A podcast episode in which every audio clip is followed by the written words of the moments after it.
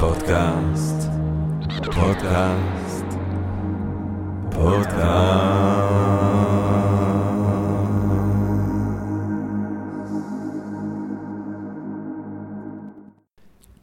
טוב, גבירותיי ורבותיי, ברוכות וברוכים הבאים לפודקאסט של Think and Ring Different, פודקאסט למי שאוהב לחשוב ולשתות. אני ג'רמי פוגל, אה, ואנחנו רוצים קודם כל להודות אה, לקיום, אה, ליקום, לעצם היש, שמאפשר לנו עדיין ולמרות הכל להתכנס כאן למען הרחבת התודעה בפודקאסט של Think and Ring Different. כיף גדול, כאילו, במיוחד בתקופה הזאת. אנחנו בעצם היום רוצים לדבר על גנים, על גנטיקה, על הנדסה גנטית, על מה שהמחקרים הכי עכשוויים ועדכניים בתחום הזה מאפשרים לנו לדעת. בעצם אנחנו רוצים לדבר, אני חושב, באיזושהי צורה על ידיעת העצמי, ידיעת האני, כן? דע את עצמך, דו את עצמכם, self knowledge, זה בעצם האתוס, משפט שהיה רשום במקדש בדלפי, אבל זה, זה בעצם משפט של טאלס, טאלס, הכל מים, טאלס שנחשב בעצם למי שמכונן את החשיבה המדעית, החשיבה הפילוסופית, כן, הכל מים, המשפט הסתום הזה שיש בו בעצם את המהפכה הזאת, כי זה ניסיון לא מיתולוגי לענות על השאלה של היקום, וכי זה בעצם תחילת המדע, תחילת החשיבה הרציונלית, הוא גם כינן את המשפט דע את עצמך טאלס.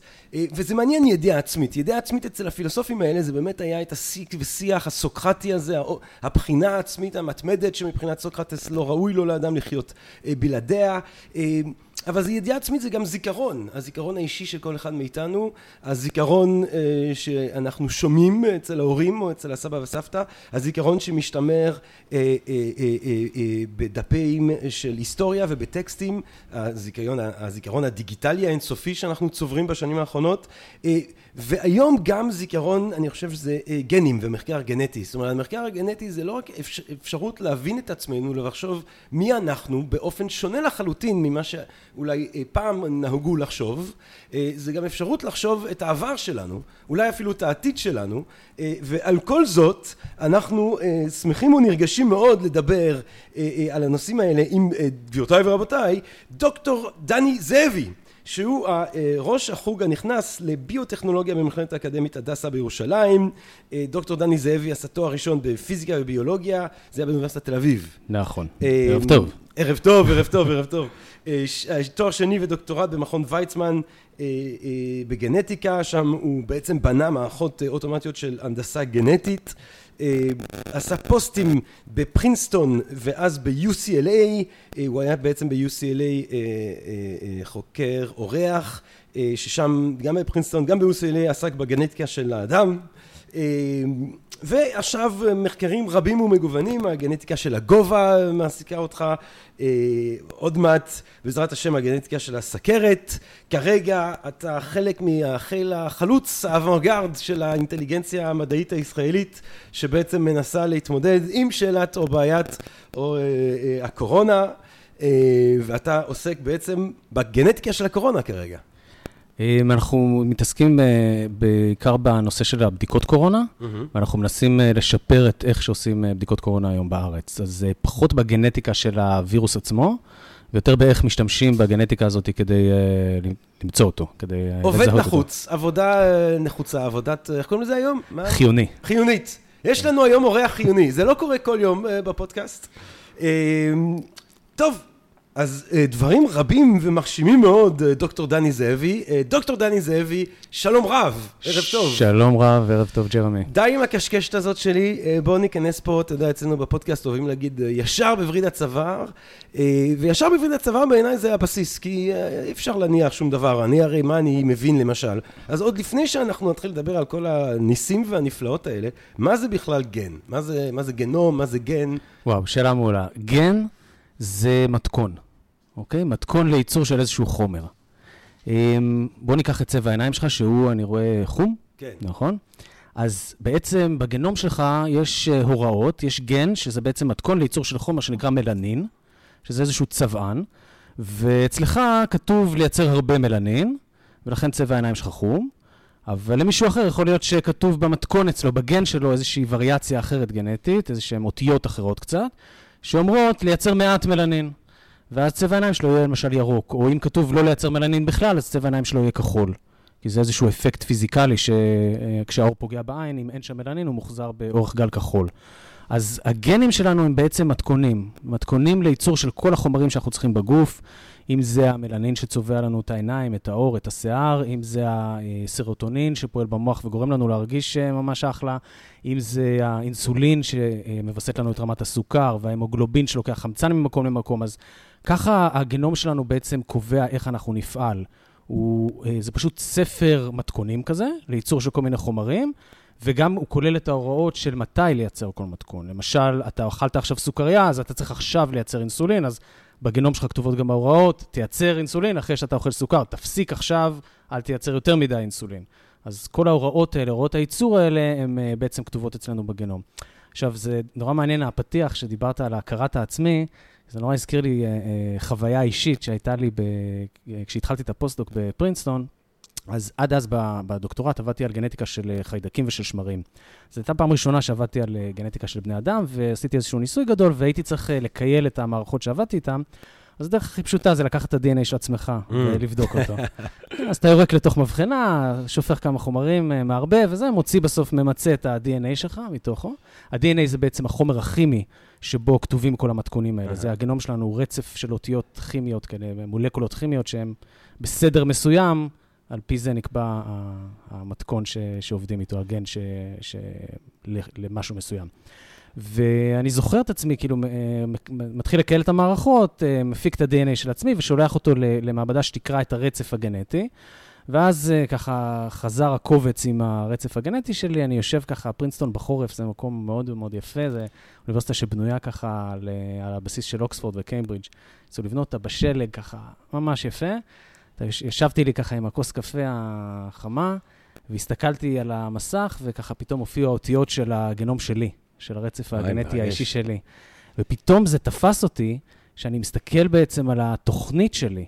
על ה... זה היה כמו, אתה יודע, עוגה שמסתכלת על המתכון שלה. כן. וזה... הגן הספציפי שהחקרתי גנטיקה של גובה, אז הסתכלתי ספציפית על הגן של אה, הורמון הגדילה. Uh-huh. איזשהו גן שיש לנו בכרומוזום 17, שמאוד משפיע על הגובה שאנחנו אה, אה, נגדל אליו. למשל, ילדים שיש להם אה, בעיה עם הורמון גדילה, אפשר להזריק להם את התוצרים של המתכון הזה מבחוץ. אתה פשוט מזריק להם את ההורמון הזה מבחוץ, אבל יש לנו גן מתכון לייצור של החומר הזה, והסתכלתי עליו. ופתאום זה תפס אותי שבעצם זה ההוראות שלי, ו- ולא רק זה, גם זה הוראות שהגיעו אליי מההורים שלי, ומההורים שלהם, ומההורים שלהם, וככה זה משהו שעובר אליי במשך כבר אה, אה, מאות אלפי דורות, עם שינויים קטנים, עם מוטציות שהולכות ומצטברות, עד שזה הגיע להיות המתכון הספציפי של הגן של ההורמון גדילה שלי, שקבע פחות או יותר לאיזה גובה אני אגיע. איזה גובה אתה? מטר שבעים וחמש. ו... אבל אין לך אפשרות להסתכל על הגן הזה וממנו להסיק. אה, לא. גובה זה תכונה, מה שאנחנו קוראים גנטית מורכבת. שהיא מושפעת מהרבה מאוד גנים. כן. לא... היא גם מושפעת מהסביבה. היא מושפעת מהסביבה, אבל הרבה פחות ממה שאנשים חושבים. בין 80 ל-90 אחוז מההבדלים בגובה שאתה רואה בין אנשים, המקור שלהם הוא גנטי. כי אומרים, אז הדוגמה הזאת, ואני לא יודע אם זה איזושהי אגדה אורבנית, שתושבי צפון קוריאה הם סנטימטר בממוצע נמוכים מתושבי דרום קוריאה. אז כן, זה נכון, הם אה, נמוכים אפילו יותר מה, מהתושבים בממוצע של אה, דרום קוריאה, אבל זה נובע מזה שממש יש שם רעב. כשאתה כן. רואה מקרים קיצוניים של מחסור בתזונה, אתה מתחיל לראות את ההשפעה של התזונה מרגש, הגובה. מרגש אבל מה שאתה אומר באמת על ספר המתכונים, ואתה יושב שם ובעצם קורא את עצמך, את המטריקס של עצמך, כן? את התוכנה. אה, כן. אז, אבל, אבל, אז רק כדי ממש לעשות סדר, וסלח לי על, ה, על הבורות, כן? אבל יש את הגן. הגן הזה הוא בעצם ספר מתכון. עכשיו, זה נמצא בכל תא ותא שיש בגוף שלי, נכון? נכון. בתא, התא הראשון שהיית, זה בעצם אה, הזרע של אבא, שפגש את הביצית של אימא. נכון. בזרע של אבא מגיע חצי מהתוכנית הגנטית, 23 כרומוזומים. בביצית מאימא גם יש 23 כרומוזומים, אבל הם כרומוזומים מקבילים. כלומר, כן. זו תוכנית גנטית מלאה יש לך מאבא, ותוכנית גנטית שנייה מהאימא.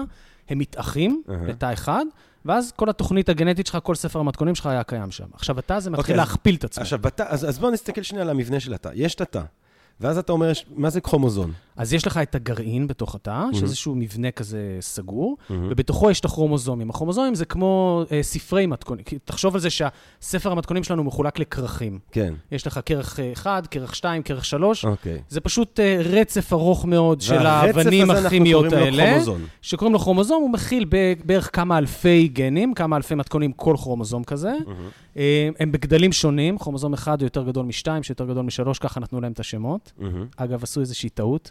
כרומוזום 21 הוא יותר קטן מ-22, אבל כשהסתכלו על זה במיקרוסקופ בזמנים. הקדומים, אז היום לא... פספסו. זה נשאר לא, ככה? נשאר ככה, כן. אה, אז יש כמה? 20 ו... 23, זאת אומרת, יש 22 שהם אותו דבר אצל כולם, ואז יש אה, X ו-Y. שלנשים אז יש נגיד אם שני יש X'ים ולגברים יש 23 X ו-Y. מדפים לספרייה הזאת שקוראים לה... 23 כרכים, כן, ב- 23 כרכים. בספר הגדול שהוא אנחנו, אוקיי. כן. ואז אה, כל קרח כזה קוראים לו כרומוזום. כרומוזון. אז כן, יש 20 ובתוך כרך כזה יש הרבה מאוד מתכונים, אוקיי? כן. וכל מתכון, מתכון כזה זה גן, אוקיי? אוקיי. שקובע ייצור אז של איזשהו אוקיי, חומר. אז- אז שנייה, אז יש תא. אז יש גרעין התא, בתוך גרעין התא 23 כרומוזונים. 46, יש 23 זוגות. 23 שקיבלת מאימא ו-23 הבנתי. שקיבלת אז מאבא. 46 בעצם. נכון, יש לי 46 כרכים נכון. בתוך הגרעין של התא. אה, כל כרומוזון הוא...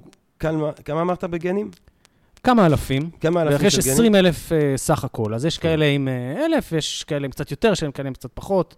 זה הסדר גודל, שבערך אלף מתכונים, ב- אלף גנים בכרומוזום. אלף גנים בכרומוזון. סדר גודל, כי אמרתי, יש כאלה שהם פי חמש בגודל מ- אוקיי. מאחרים, אז... אה, וה-DNA הוא...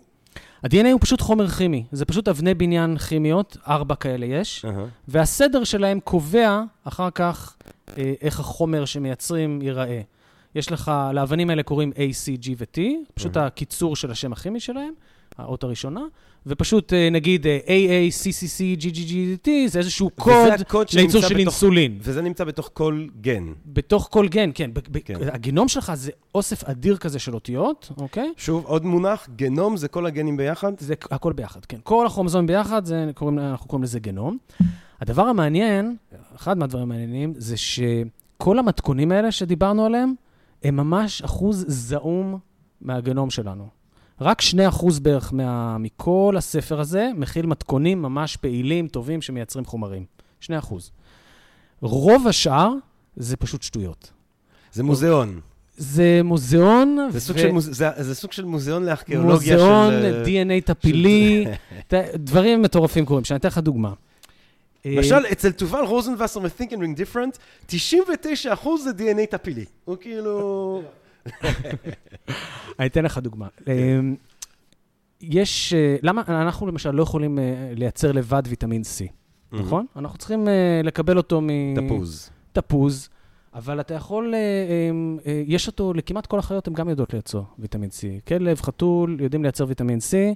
אה, אנחנו לא יודעים. זה מתכון, זה מתכון לייצור של איזשהו חומר. עכשיו, יש איזושהי טעות נפוצה ככה, שחושבים שוויטמינים זה משהו נורא נורא חשוב. זה נכון שהם חשובים, אבל הם, אה, אם הם היו חשובים עד כדי שלא היינו יכולים ממש להסתדר ב- ב- בלעדיהם בשום מצב, אז היינו יודעים לייצר אותם בעצמנו. כמו למשל שוויטמין C חיות אחרות יודעות לייצר. מה שקורה זה שיש חומרים שאנחנו צריכים פשוט כמות נורא נורא קטנה מהם, חייבים אותם. אנחנו נמות אם לא יהיה לנו אותם, אבל צריכים כמות ממש ממש קטנה. ולכן, אה, אם הייתה תקלה במתכון הזה, איזושהי טעות שהשתרשה במתכון הזה לייצור של ויטמין C, זה לא כזה נורא.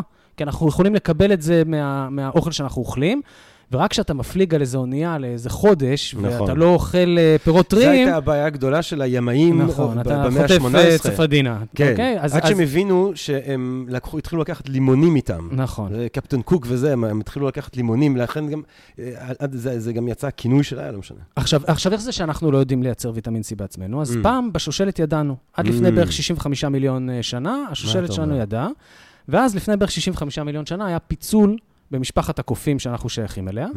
לקופים מה שנקרא רטובי חותם, וקופים יבשי חותם. איזה אנחנו לדעתך? אה, יבשי חותם, נכון. כן. הרטובי חותם... רוב ימות השנה, כאילו. כן, בדיוק, חוץ מזה שאנחנו מצוננים. כן. אבל אנחנו יבשי החותם, ואצל המייסדים של השושלת הזאת של יבשי החותם, הייתה מוטציה בגן, במתכון הזה לייצור של ויטמין C, אוקיי? והם לא ייצרו ויטמין C. כנראה שהם היו... פרימטים רטובי אה, חוטם עד היום מייצרים ויטמין C. עד היום מייצרים ויטמין C, אין להם בעיה. מאה אחוז. והיבשי חוטם לא. אז אולי נצטרך למצוא כלה מבני הפרימטים זה- הרטובי אה, החותם, כן, להחזיר לאנושות את האפשרות לייצר אה, ויטמין C. אז אפשר אולי בהנדסה גנטית. בהנדסה גנטית. כן, עשו את זה, תכף אני אספר לך. אוי אז, ואבוי. כן, אז בתאים בצלחת, לא... אה, עוד לא זה? כן, אבל אוקיי, אז, לפני 65 מיליון שנה את הפיצול הזה. הקבוצה של יבשי החוטרים הייתה להם מוטציה, לא יכלו לייצר ויטמין C. עכשיו, זה לא אומר שהגן הזה לא המשיך להיות מועתק. עכשיו, עם השנים, בגלל שהוא בכלל לא פעיל, פשוט הם קיבלו את הוויטמין C שלהם מהסביבה, אז לא, הייתה, לא היה צורך כל כך בגן הזה. כן. הם לא הפליגו אז לחודשים בים, כן. כן, הקופים האלה. אז, אה, אה, אבל המתכון הזה, הגן הזה, המשיך להיות מועתק. זאת אומרת, אנחנו 65 מיליון שנה מעתיקים את הגן הזה שוב ושוב ושוב ושוב. לא רק זה, גם יש לנו בגוף בערך 30 טריליון תאים, אוקיי? מהתא הראשון ש, שהיינו, שיש בו את העותק הפגום של ויטמין C, ייצרנו, אתה מייצר אה, אה, עד שאתה נולד בערך 2 טריליון, ומה- ובן אדם בוגר שלו בערך 30 טריליון תאים, כל אחד מהם מכיל עותק של הגנום, מלא. אתה חייב, כי אחרת התאים האלה לא ידעו איך לפעול. אז כל תא, כשהוא נוצר, יש לו עותק שהעתקת. ושאלה אחרונה לגבי המבנה של התא, כן? אה, בתוך כל תא, גרעין, בתוך כל גרעין, כל הגנום, אה, 23, אה, 46 כרומוזונים, על כל אחד מהם אלפי אה, גנים. הגנים עצמם, הקידוד שלהם, השפה שלהם זה ה-ACGT הזה של ה-DNA, נכון. כן? עכשיו, איך פיזית זה רשום? איך זה... זה, זה, זה... זה ממש מבנה כימי. זה כן. אות אחרי אות אחרי אות אחרי אות שמחובר, אה. אוקיי? עכשיו, עכשיו, אפשר זה- לראות את זה ממש בעיניים היום, נכון? אפשר לקרוא את זה כימית, זה קטן מדי בשביל לראות את זה כאילו, במיקרוסקופ, ב- אבל כן. אתה יכול לקרוא את זה בצורה כימית, להבין בדיוק מה הרצף אותיות הספציפי, אוקיי? מהמם. ואז הרצף אותיות האלו הוא בעצם קוד. מה שקורה זה שיש איזושהי מכונת תרגום מהמם. שבאה ומתלבשת על ה... ה...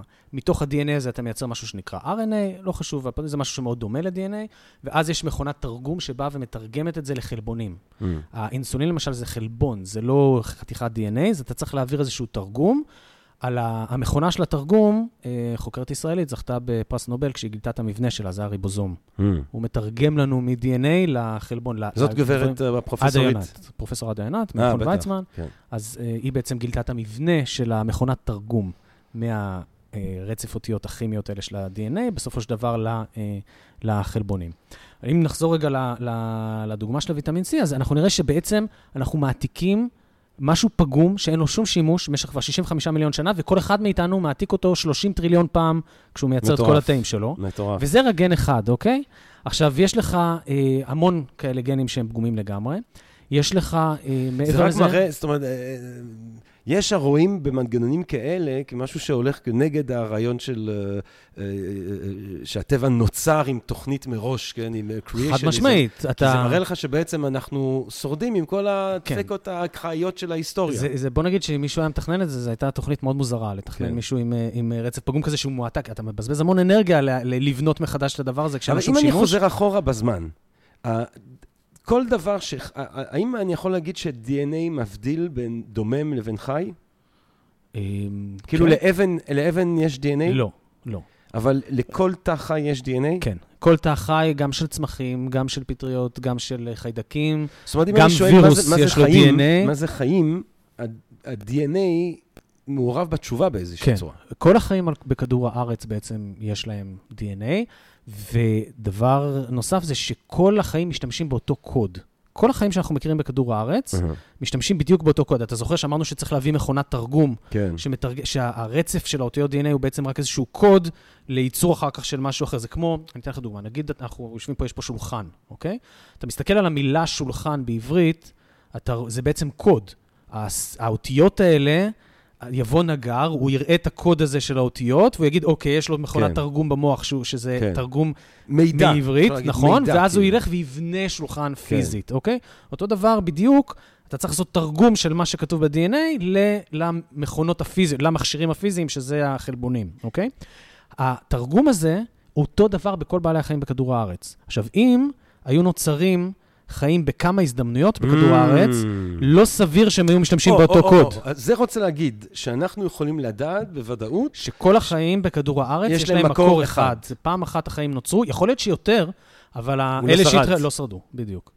זה, זה ראייה מאוד מאוד חזקה לזה שכל החיים... כי הרי תיאורטית היה יכול להיות מצב שאם חיים נוצרים בתערבו- בתערובת כימית באזורים נורא נורא חמים באוקיינוס, אז נגיד שהיו כמה הרי געש כאלה בפציפי ובאטלנטי ובזה, והיו נוצרים שלוש משפחות שלוש סוגים שונים של חיים, אבל גם האוקטופוס הנורא משונה, אה, אה, אה, והגורילה, ואנחנו, והג'ירפה, והעצים, והצמחים, והג'וקים, והדובים, כולנו בעצם נוצרנו במקור באותו, אה, באות, באותה הופעה מדהימה של החיים על כדור הארץ. נכון, חד משמעית. כן. ויהיה מעניין לראות אם יום אחד ימצאו, אה, אתה יודע, אה, יצורים חיים בכוכבים אחרים, כן, שאיכשהו יגיעו אליהם, אז יהיה מעניין לראות מה הקוד שלהם. כן. אם הקוד הוא אותו דבר, אז אתה יודע, יכול להיות שהחיים על כדור הארץ התחילו מאיזה משהו כזה שהגיע מהחלל על איזה מטאור או משהו. DNA יכול, זאת אומרת, כן. כן, כל מה שאתה צריך בעצם, היופי ב-DNA זה ש... מה, מה זה חיים? איך אתה מגדיר בכלל חיים? זה משהו שיכול לשכפל את עצמו בעצם, נכון? לייצר עוד מעצמו.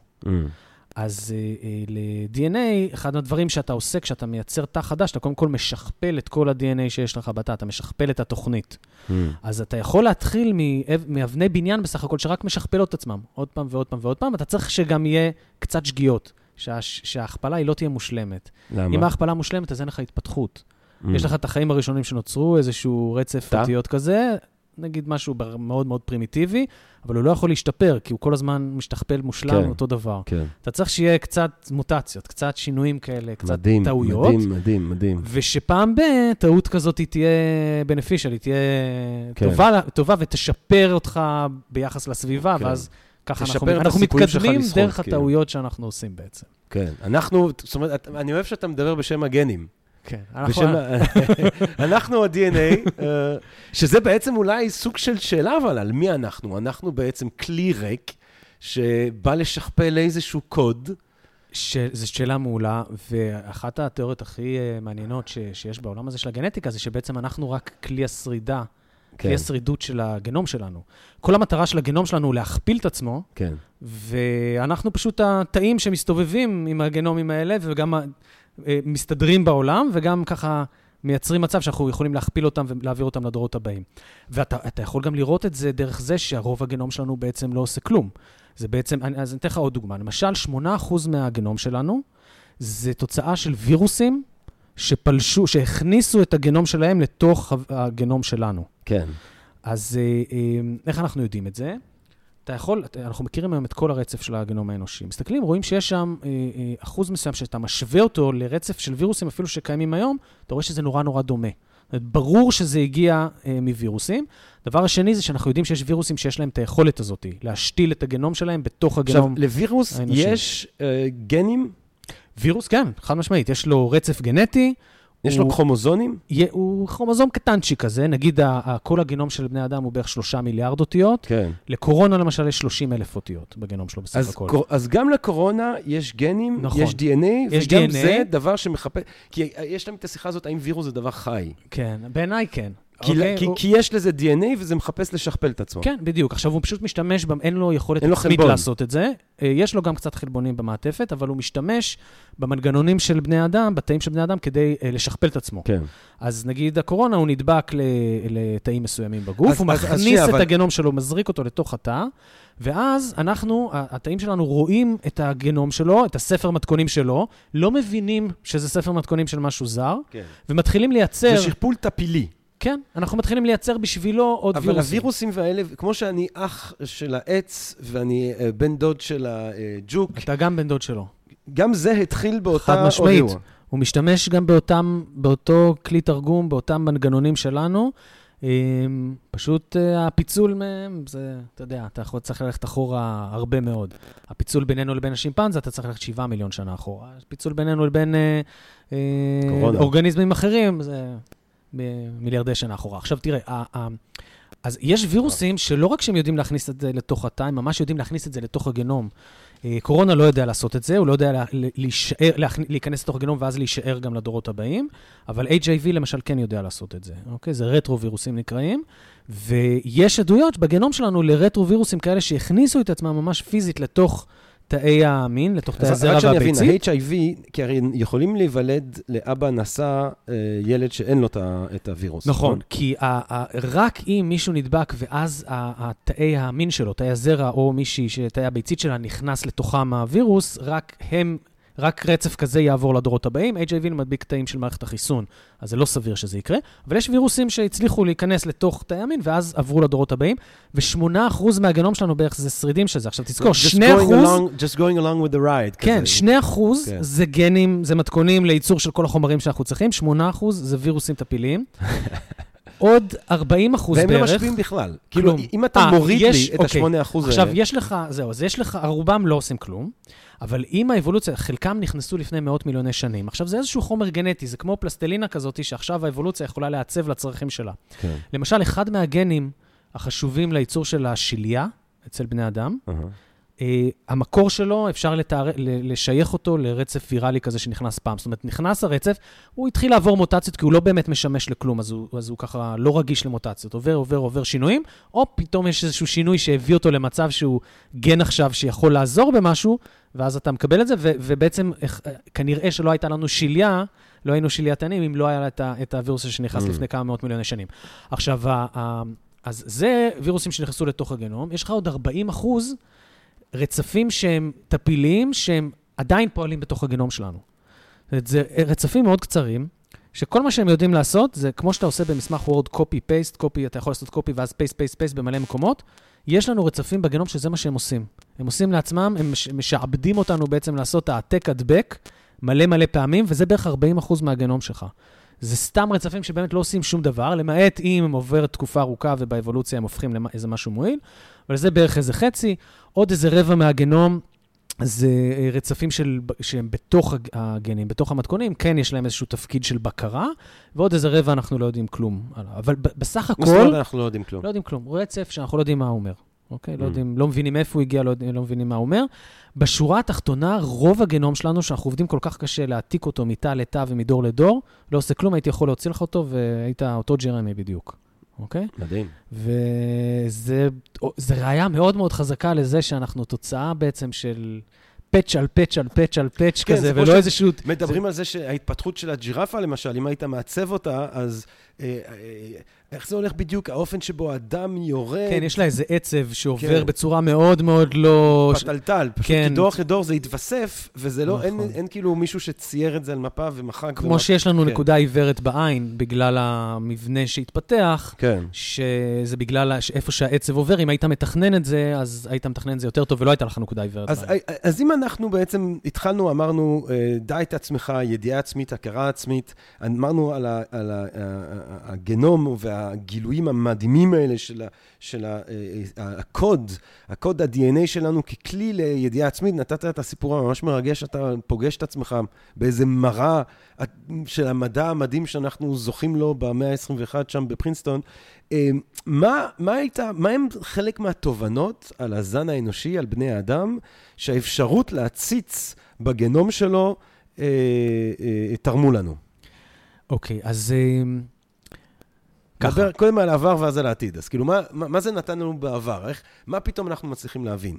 אוקיי, אז, אה, אז קודם כל, מה שאנחנו רואים זה עד כמה אנחנו לא ייחודיים, אוקיי? למשל, הגנום שלנו הוא שלושה מיליארד אותיות, יש לנו בערך 20 אלף גנים כאלה, 20 אלף מתכונים.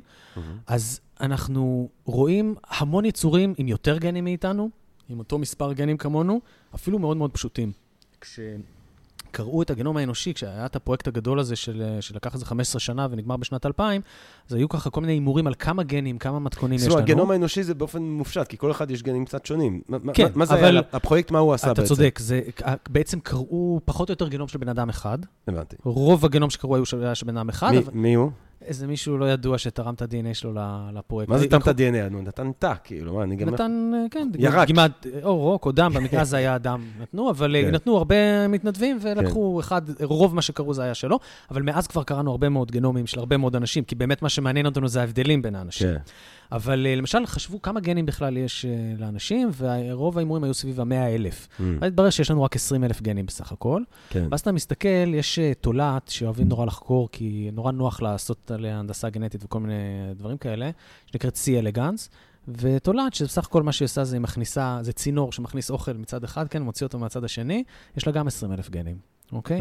אנחנו מגלים שהאדם הוא לא כזה מיוחד וזה, וכדי לבנות בן אדם או לא הייחוד צריך... שלו איזה- לא מתבטא בגנים. כן, עכשיו. יש, יש כן משהו בגנטיקה שלנו שגרם לנו למוחות גדולים, הרבה יותר ממה שביחס לגוף שלנו מאשר. אה, חיות אחרות, והביא לזה שיכולנו לפתח אה, את המחשבה הרבה יותר, ש- ו... שדני, אני, פה, פה אבל, אם אנחנו מסתכלים למשל על הדבר הזה שגרם לנו להיות יצורים עם מוח אה, גדול יותר יחסית לגודל הגוף מהרבה יצורים אחרים, אי אפשר לחשוב על זה רק אל משהו שקורה דרך המוטציות ש, ש, הגנטיות, כאילו זה לא רק משהו שהוא מבפנים החוצה, זה גם החוצה פנימה, זאת אומרת אנחנו מצאנו את עצמנו בסביבה שבה היה יתרון אה, למוח יותר גדול, וזה עודד יותר בני אדם עם אותו מוטציה שגרם לזה.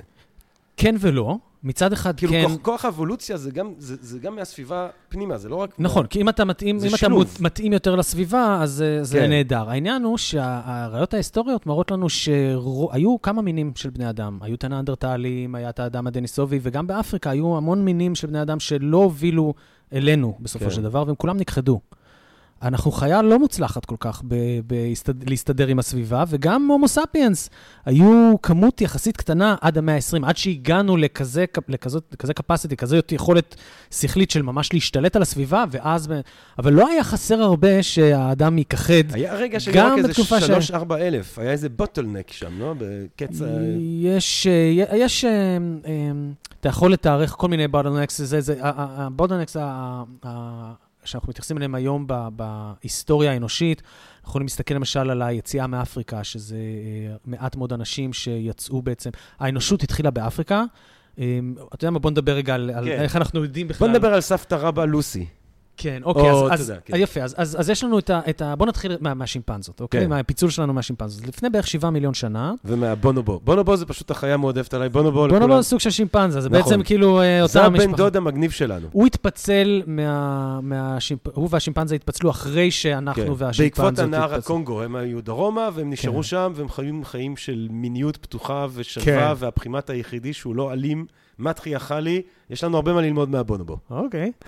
אז, אז אה, לפני שבעה מיליון שנה בערך, כן. אה, באפריקה אה, היה את הפיצול בינינו לבין השימפנזה. עכשיו, אנחנו, הפיצול הזה הוא פיצול גנטי, ואגב, הוא קרה מאוד מהר. בניגוד, בדרך כלל באבולוציה, אנחנו מדברים על שינוי מאוד איטי. הנה, הדוגמה שנתתי הייתה מצוינת. יש הפרדה גיאוגרפית, ואז במשך כמה מיליוני שנה אין קשר בין האוכלוסיות, אז מוטציות שנצברו בצד הצפוני לנהר, לא עוברות לחבר'ה כן. בצד הדרומי, ואז הם הולכים ומשתנים, ואותו דבר הדרומי. והסברה היא שאנחנו מצאנו את עצמנו בשטח שהוא, שהוא, אה, איך קוראים לזה? שהוא לא בעצים. הסוואנה, כן, אבל, וזה צריך אוקיי, אבל. הפיצול שלנו מהקופים, הראיות הגנטיות מראות שהוא הרבה יותר מהיר. Mm. אני אסביר איך הוא קרה. כשמסתכלים על כמות הכרומוזומים, אותם כרכים שדיברנו בהתחלה, רואים שלבני אדם יש 23 בגנום, אוקיי, מהמם. בכל אה, זה, ולקופים יש כאילו 24. 46. 46, 23 כן. זוגות, לק- לקופים יש 24 זוגות. Mm. לכל הקופים הגדולים, גם לשימפנזות, גם לאורנגוטן, גם לגורילות. יש אוקיי? להם כרומוזון יותר מלנו. כרומוזום יותר מלנו. עכשיו, מה זה אומר? זה אומר שאי אפשר, אה, אה, שתי חיות שיש להן מספר כרומוזומים שונה, יכולות להזדווג, אבל לא יכולות להעמיד צאצאים פוריים. אתה מכיר את זה למשל חמור וסוס. מחמור וסוס, יש להם מספר שונה, 32 ו-33. הם מזדווגים, אה, יש להם אה, צאצאים... שנייה, אה, שנייה, אם אני? היום מזדווג עם שימפנזית, שימפנזית, אה, יוצא, יכול לצאת אה, ייצור? לא ברור. עשו ניסויים כאלה בתחילת המאה ה-20 ברוסיה. לא הגיעו לתוצאה, זאת אומרת, לא נולד שום דבר. ניסו אה, לה- לה- להכניס זרע אנושי ברחם של שימפנזה. כן, וגם uh, הפוך, היו מתנדבות ש... שהסכימו לקבל uh, זרע של, אהה. אני לא זוכר אם זה היה גורילות או זה. ניסויים מאוד, כמובן, uh, שנויים כן. במחלוקת, אף אחד לא היה עושה אותם היום, אבל היה איזה מדען נו, ככה. ולא שגם הצליחו? לא הצליח uh, למה? לעשות את זה, אף אחד לא יודע למה, אבל יש שני, שני אלמנטים. קודם כל, אם היו נולדים צאצאים, הם בוודאות היו לא פוריים, אוקיי? כמו שפרד הוא לא פורה, בגלל שיש, ברגע שיש לך מספר אי-זוגי של כרומוזומים, זה יוצר בעיה בייצור תאי המין. מעניין. אבל... אם התרחקת מדי גנטית, גם הרבה פעמים כבר לא ייווצרו צאצאים בכלל.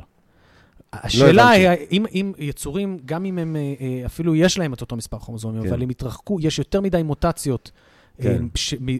במין אחד שלא אה, אה, שאין אותם בחברי המין הזה שנגיד חיו בריחוק גיאוגרפי כן. הרבה זמן, הם כבר לא יוכלו בכלל לאמץ. הזרע והביצית למשל אה, לא התחברו טוב. אוקיי? אהה. לא התפתח עובר, זה גם יכול להיות. אנחנו לא יודעים מה קורה כאילו עם בני אדם וקופים בהיבט הזה, אבל בוודאות לא אה, ייווצרו אה, אה, צאצאים פוריים. כן. עכשיו, אבל צ'יוואווה והסקי זה... אין, אין שום בעיה. כלבים, כן, כלבים זה אותו כן. גזע, אותו מספר צ'יוואווה. וזאב, כן. כן. שזה זה די מדהים, זה גם ראייה מאוד מאוד חזקה לאבולוציה, כי תחשוב, אנחנו רואים אה, שינויים מדהימים כן. שנוצרו בתהליך היסטורי, אנחנו יודעים איך עשו אה, את הזן כן. של הכלבים הזה ואת הגזע של הכלבים הזה, וזה דרך אה, בחירה. פשוט אה, לקחו את הזן, נגיד, היותר תוק... את הצאצאים הקצת יותר תוקפניים, את הצאצאים שלהם שהיו יותר, כן, תוקפניים, כן. הופ, קיבלת דוברמן. לקחת צאצאים אחרים שהיו יותר שקטים ויותר זה, קיבלת כלב אה, לברדור, אוקיי? כן. אבל זה הכל אה, מתועד ו- ומסודר. כן. עכשיו, הפיצול שלנו מהקופים היה בגלל השינוי הכרומוזומלי הזה, ואנחנו יודעים להסתכל גם על הגנום ולהגיד מה, מה קרה שם. זה לא שאיבדנו כרומוזום, זה שני כרומוזומים שיש אצל הקופים נדבקו לכ- ל- לכרומוזום אחד. כרומוזום מספר 2 אצלנו, אבל שנייה, שנייה, דני, כד- כדי, הרי המוטציה הזאת גם יכולה לקרות אצל הקופים. הסיבה לזה שהיא שרדה אצלנו זה כי מצאנו את עצמנו בסביבה שבה היא היוותה... לא, אה, אז בשלב אה, הראשון, לא, לא, אה, לא. בש- יתרון ב- אבולוציונרי. לא, אז ההידבקות של הכרומוזומים לא נותן שום יתרון. אגב, זה, המוטציה הזאת כזאת של הידבקות של כרומוזומים קורית עד היום, בערך לאחד מאלף איש, יש הידבקות של שני כרומוזומים. זה הרבה פעמים יוצר בעיות פוריות, ואז אה, זה אחד הדברים שכשיש למישהו בעיית פוריות, מישהו או מישהי, אחד הדברים שבודקים זה נקרא קריוטיפ, בודקים את המבנה הכרומוזומלי, רואים שאין כזה דבר. אם יש, אפשר לעשות הפריית מבחנה ומטפלים בזה. אבל אה, כשזה קרה לפני 7 מיליון שנה, במקרה ספציפי, אז היה איזשהו קוף שהיה לו 23, אוקיי? כרומוזומים בעותק אחד, ו-24 מה... מה שהוא קיבל נגיד מהאבא, ו-23 מה... עכשיו, אתה צריך שזה יקרה כמה פעמים. ואז כשיש לך כמה פרטים כאלה בתוך הקהילה, והם מזדווגים אחד עם השני, הצאצאים שלהם כבר יהיו להם 23 זוגות. וברגע שיש לך 23 זוגות, אבל מוזר, אמרת שאם זה אסימטרי זה עושה בעיות פוריות. אבל לעיתים מאוד נדירות, כן יש צאצאים. הבנתי. אוקיי? גם פרדים, יש כמה תיעודים היסטוריים לפרדים שהם כן פורים. זה מאוד מאוד נדיר, יש כמה עשרות כאלה, נדמה לי, לאורך כל ההיסטוריה המתועדת, אבל זה יכול לקרות. אתה צריך, בקיצור, אתה צריך אוסף של כמה תנאים מאוד מאוד uh, ייחודיים, אבל אז זה כן יכול לעבור הלאה, ויכול... Uh, אתה בעצם מייצר עכשיו קו חדש של קופים, ומבחינת התוכן הגנטי, זה אותו תוכן גנטי בדיוק כמו של הקופים שהוא בא מהם. כל המתכונים היו אותו דבר, זה סך הכל הידבקות, שני כרכים, כאילו, אתה יודע, הדף האחרון נדבק לדף הראשון בכרך השני, אבל עכשיו פתאום יש לך אה, אה, אה, ענף שלא יכול להזדווג עם, ה, עם שאר הקופים, ואז בעצם הענף הזה, עכשיו מוטציות שקורות בו, הן לא עוברות לענף השני ו- וההפך. במקרה, הענף הזה עם ה-23 זוגות כרומוזומים, הוא זה שהתחיל לצבור מוטציות, שהמוח התחיל לגדול, והגודלים השתנו, והגרון השתנה קצת, כל, כל מיני דברים שאפשרו לנו להיות מי שאנחנו. עכשיו, זה נכון שבסופו של דבר זה אפשר לנו לתפוס נישות אקולוגיות שהקופים לא חיים בהן, כי אנחנו התחלנו להשתמש בכלים כבר לפני בערך שני מיליון שנה. אוקיי, ההומו ארקטוס שנוצר לפני שני מיליון שנה כבר השתמש בכלים, כבר, עשה, כבר אה, שלט באש. אז כן, ה- ה- היכולת שלנו ליצור טכנולוגיה, היכולת של האינטליגנציה שלנו, היכולת לתקשר, כמו שאנחנו עושים עכשיו, בהחלט נתנה לנו יתרונות והכניסה אותנו לא, לנישות. אני רוצה לעשות איתך ביצה ותרנגולת. למשל ההומו ארקטוס. אוקיי. הסיפור שאני שומע זה שבאיזשהו שלב אנחנו מוצאים את עצמנו בשפלה, כן? כי יש את הרעידת אדמה, נוצר השבר הסורי-אפריקאי. מצד אחד יש את הקופים, הבני דודים שלנו נשארים אה, בעצים. מצד שני יש, יש זן של, של פרימטים, כן? אה, אה, הרי אנחנו, הקופים זה הבני דודים, אבל אז יש פרימט, יש פתאום אה, כאלה שנשארים על עצים, יש כאלה שעוברים לשפלה. בשפלה, אם יש אחד שמתרומם, הוא יכול לראות אויבים מרחוק יותר, ולכן יש לו יותר סיכוי לשרוד. אוקיי, אז... אז, אז כאילו הסביבה משפיעה, כאילו הסביבה מעודדת גנטיקה מסוימת כן, אז בוא. נגיד שלהקה של קופים שתחיה קרוב לסוואנה ויש שם פרט שהוא יותר גבוה וזה, זה יכול לעזור לה, אבל העדויות למשל מראות שהזדקפנו לפני שהמוח שלנו גדל. לוסי, שהזכרת, כן. זה אותו אוסטרלופיטיקוס אפרנסיס, ש- שמין אדם שחי ב- לפני שלושה וחצי מיליון שנה בערך באפריקה. זה היה קוף אדם שהיה זקוף, אבל היה לו מוח בגודל של שימפנזה. כן. אז אנחנו יודעים שהלכנו זקופים לפני שגדל לנו המוח. נכון, אבל ש- בזכות שהלכנו זקופים, כן. אז, לגדול... כן, אז אתה יודע, בעלי חיים מכל מיני מינים מנצלים כל מיני אה, נישות. אתה בסדר. יכול לראות את זה בציפורים, למשל. פינגווין זה ציפור, אוקיי? רק הוא, הכנפיים שלו ככה התכווצו וזה, והיום משמשות אותו לשחייה ולא לתעופה. אותו דבר יש קורמורן, אה, כל הקורמורנים בעולם עפים, חוץ מהקורמורן ש... שחי בגלפגוס, שהוא סוחב ודג עם הזה, והוא לא יכול עכשיו. אנחנו, ואז אנחנו יכולים לדעת שהמשפחה האנושית, היא כל כולה בעצם יצאה מאותם כמה אה, יצורים אה, באפריקה. נכון. ואז אנחנו רואים אה, את ה... במשך שבעה מיליון שנה בערך אה, אה, הצטברו עוד ועוד מוטציות, התפתחנו ל- ללוסי ו- ומשפחתה, ואחר כך להומו ארקטוס, שזה מין אדם שחי לפני שני מיליון שנה וכבר יצא מאפריקה. יש שרידים, אפילו בארץ, באזור של כפר קאסם, יש שרידים של הומו ארקטוס, זאת אומרת, אה, כלים שהוא יצר, לא שרידים ממש שלו. אה, כאילו, ו- הם, הם היו צריכים לעבור לפה מאפריקה לשאר העולם. כן, ועברו. ההומו ארקטוס הגיע גם לאסיה ולאירופה, לא אה. הגיע לאמריקה, אבל כן הגיע לאסיה ואירופה. אמ, ואז לפני 300 אלף שנה בערך אה, אה, נוצרו ההומו ספיאנס. איפה? מופיעים ההומו ספיאנס הראשונים גם באפריקה. זאת אומרת, הומו ספיאנס מתפתחים באפריקה כשיש הומו ארקטוס באסיה. כן. זאת אומרת, יכול להיות, אנחנו לא בהכרח צאצאים מההומו ארקטוס באסיה. הוא לא יזדווג עם הומו ספיאנס. אוקיי, אז ההומו ארקטוס, עכשיו יש לך הפרדה גיאוגרפית, אוקיי? כן. יש לך הומו ארקטוס שחיים באסיה, כן. באסיה ואירופה, ויש לך הומו ארקטוס שחיים באפריקה, ואין מעבר טוב. בין אפריקה, אם תסתכל על המפה, אתה תראה שאפריקה מוקפת בים, חוץ מרצועת צרה באזור של מדבר סיני. כן. שאתה יכול לעבור מאפריקה ל... אז ההפרדה הגיאוגרפית הזאת גרמה לזה שהייתה התפתחות נפרדת של ההומו ארקטוס שחיו ב- ב- בצפון, לעומת ההומו ארקטוס שחיו בדרום. ההומו ארקטוס שחיו בדרום זה ההומו ספיאנס, התפתחו להיות אנחנו. ההומו ארקטוס שהתפת... שחיו בצפון התפתחו להיות ניאנדרטלרים. ניאנדרטלים. אה, ניאנדרטלרים. כן, והם אה, נמצאים בנו עדין, אבל. נכון. במידה מסוימת. זאת אומרת, נכון. הם, הניאנדרטלרים הם היו הבני דודים שלנו במשך תקופה אה, אז הם. הם ממש בני דודים שלנו. literally בני דודים, פשוט בני דודים רחוקים מאוד, הם- אוקיי? אז, אבל... אז, אז בואו נחשוב על זה שנייה. הם היו יצורים אה, הומנואידים, זאת אומרת, מאוד קרובים לנו, אבל שונים בכל מיני מאפיינים. כן, אז הם, הם מאוד דומים לנו, אה, מוח יותר גדול. משלנו, כן? רואים, מוצאים את הגולגולות שלהם, אפשר לראות. היה להם פחות סנטר, Mm. אה, מצח שטוח ככה יותר, אה, גבינים בולטים ככה, אתה יודע, אזור של הגבות. Mm.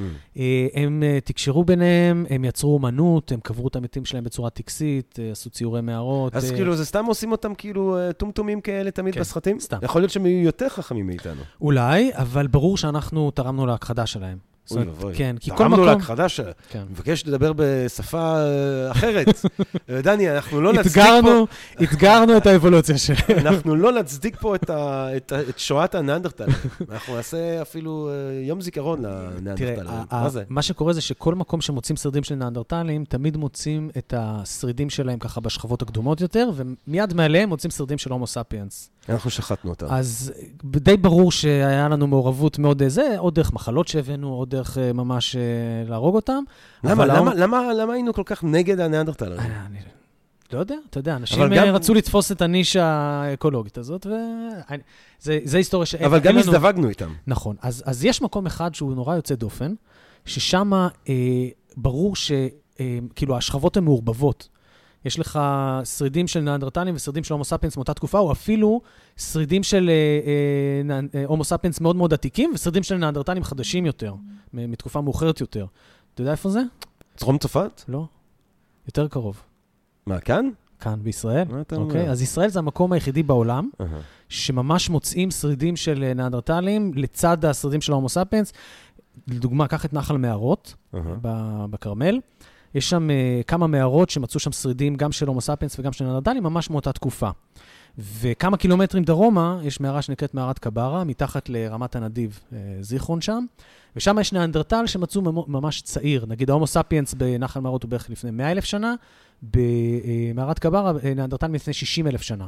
הרבה יותר צעיר, זאת אומרת, חי הרבה יותר מאוחר מההומו ספיאנס. מה אתה אז אומר? פה חיו אלפי שנים, אולי אפילו עשרות אלפי שנים, הניאנדרטלים וההומו ספיאנס זה לצד זה. ואז נשאלת השאלה באמת, רגע, אז מה קרה? כי עכשיו, ברור גם למה, כי תחשוב, אם יצאנו מאפריקה, מי שיצא מאפריקה זה קבוצה קטנה של אנשים, לא קבוצה גדולה. והניאנדרטלים שלטו פה באזור, אז הגיוני שבמקום הראשון שיוצאים אליו ופוגשים את הניאנדרטלים, לא, אה, אה, לא הספקנו להכחיד אותם כל כך מהר. אגב, יש עדויות גם שהיו הגירות של הומו ספיאנס לפני ההגירה המוצלחת. את ההגירה המוצלחת של הומו ספיאנס מאפריקה לאסיה קרתה בערך לפני 70 עד 100 אלף שנה, אבל יש, אה, גם בישראל מצאו שרידים של הומו ספיאנס לפני בערך 200 אלף שנה, אבל, אבל ברור, אנחנו יכולים לשחזר מההבדלים הגנטיים שיש היום בעולם בין האנשים, מתי הייתה ההגירה הזאת, מתי חיו האבות והאימהות של כל מי שחי היום בעולם, וזה בערך לפני 100 אלף שנה. זאת אומרת, ההגירות הראשונות לא היו מוצלחות, הנאנדרטלים ניצחו אותנו כנראה. Mm. אבל בהגירה הזאת הצלחנו, ויש עדויות בגנום שלנו לזה שהזדווגנו איתם. Mm. עכשיו, יש... אה, אה, בכלל, איך אנחנו יודעים שאנחנו יצאנו מאפריקה, שההומו ספיאנס התפתח באפריקה והנאנדרטלים ב- באירופה וכל זה? הזדווגנו עם הניאנדרטלים, לא, הזדווגנו איתם. מה עשית אתמול? אה, הזדווגתי עם ניאנדרטלים. איך, אנחנו יודעים שהמקור שלנו בכלל באפריקה? אז זה גם נקודה מאוד מעניינת. אנחנו מסתכלים, אנחנו יכולים לדעת את זה מהרצפים הגנטיים של אנשים שחיים היום. אתה לא צריך אפילו לחפור באפריקה, אני יכול להסתכל על, גנ... על גנומים של אנשים שחיים היום ולהגיד לך שהמקור שלנו באפריקה. איך, כן. איך אפשר לעשות דבר כזה, את הקסם הזה? אז הטריק הזה עובד ככה. אני אקח אותך רגע, בוא נצא רגע מעולם הגנטיקה, אני אשאל אותך חידה. כן, נגיד שאתה חייזר, כן, אוקיי? אתה חייזר? כן.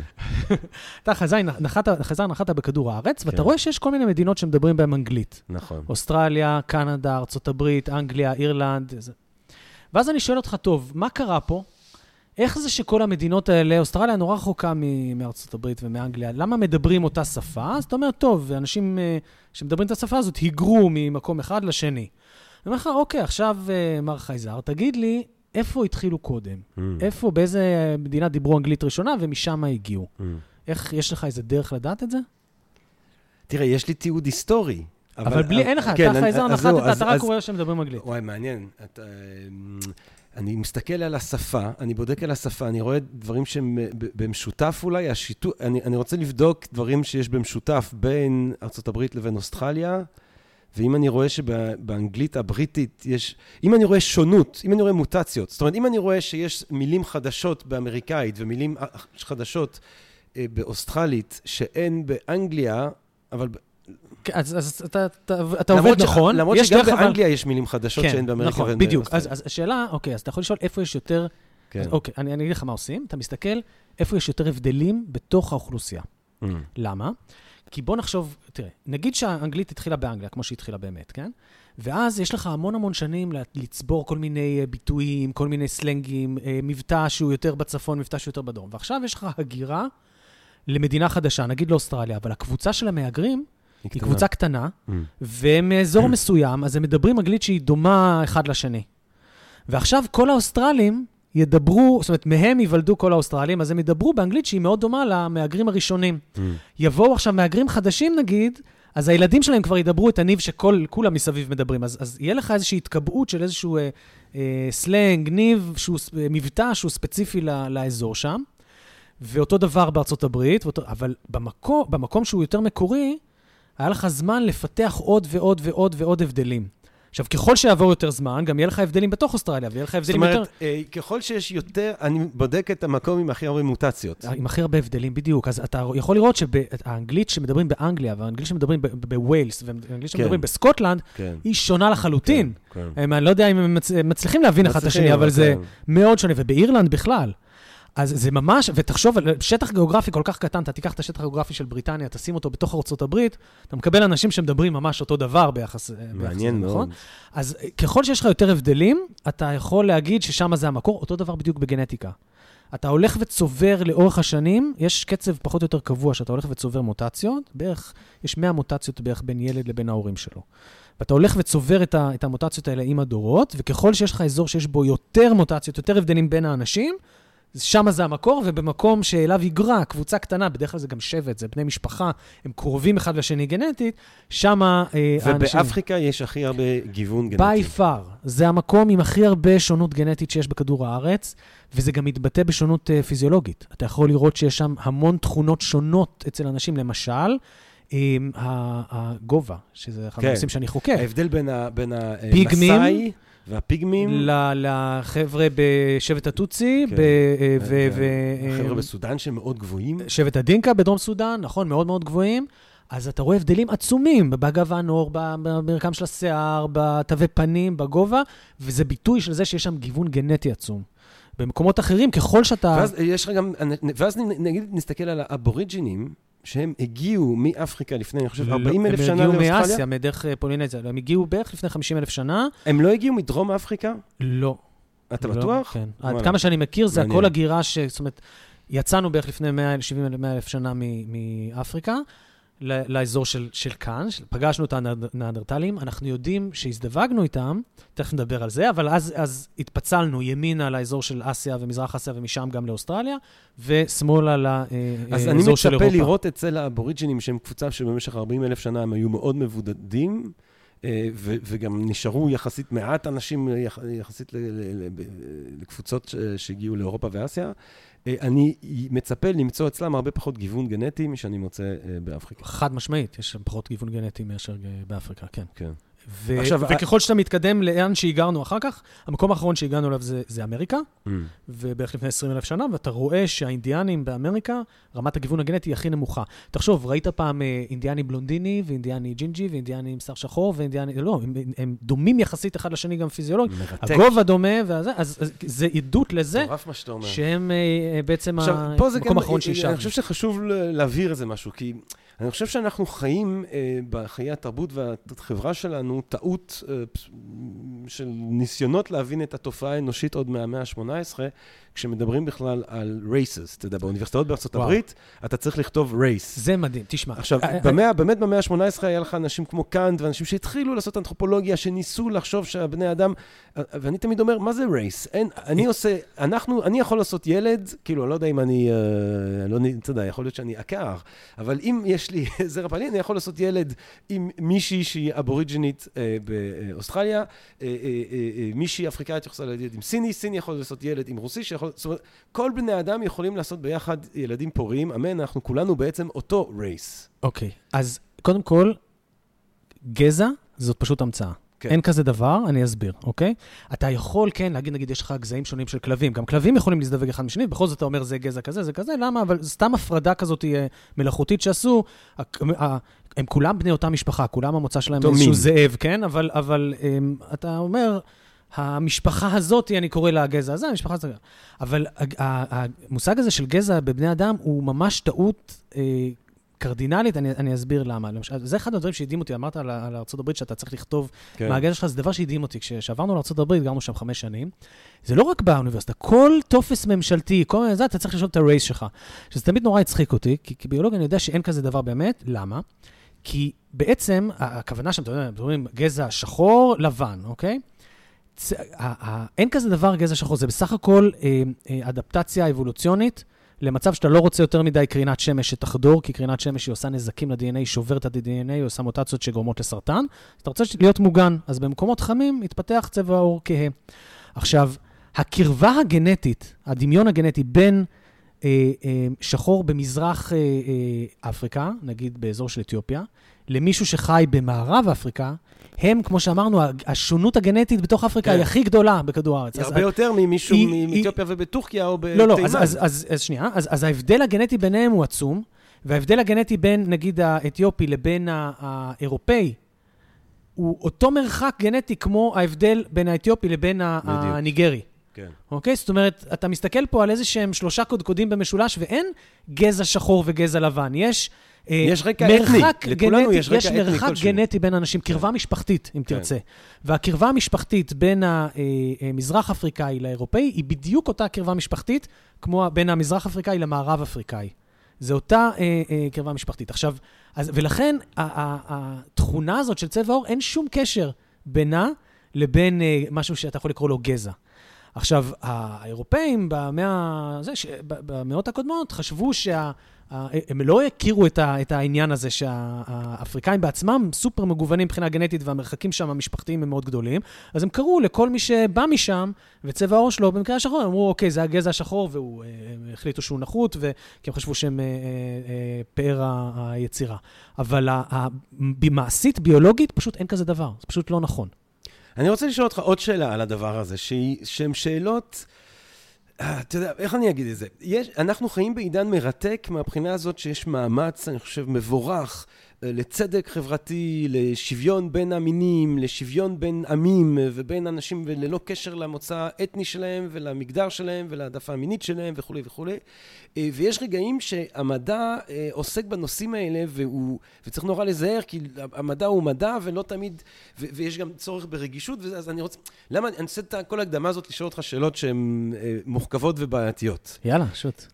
למ- בוא נראה, למשל העניין הזה, שתמיד אני, יש לי איזה חבר שתמיד אני רב איתו על הנושא הזה, של, אה, אתה יודע, באים לפה הרבה פעמים, אני, אני עוסק בפילוסופיה יהודית קצת, ואיכשהו יוצא לי לפעמים, אה, יש לי חבר שהוא אקדמאי בסין, וכשעוד היו טיסות ועניינים, הוא בא לפה עם תפוצות, והוא רצה שאני אדבר איתם על חינוך אה, יהודי, על תרבות יהודית. מה שאני אוהב עם האקדמיה בסין זה שהם מעיזים לשאול שאלות שהן כבר לא פוליטלי קורקט במערב. כאילו, הוא רצה להקים מכון לחקר התרבות והכלכלה היהודית. עכשיו, אתה יודע, במערב...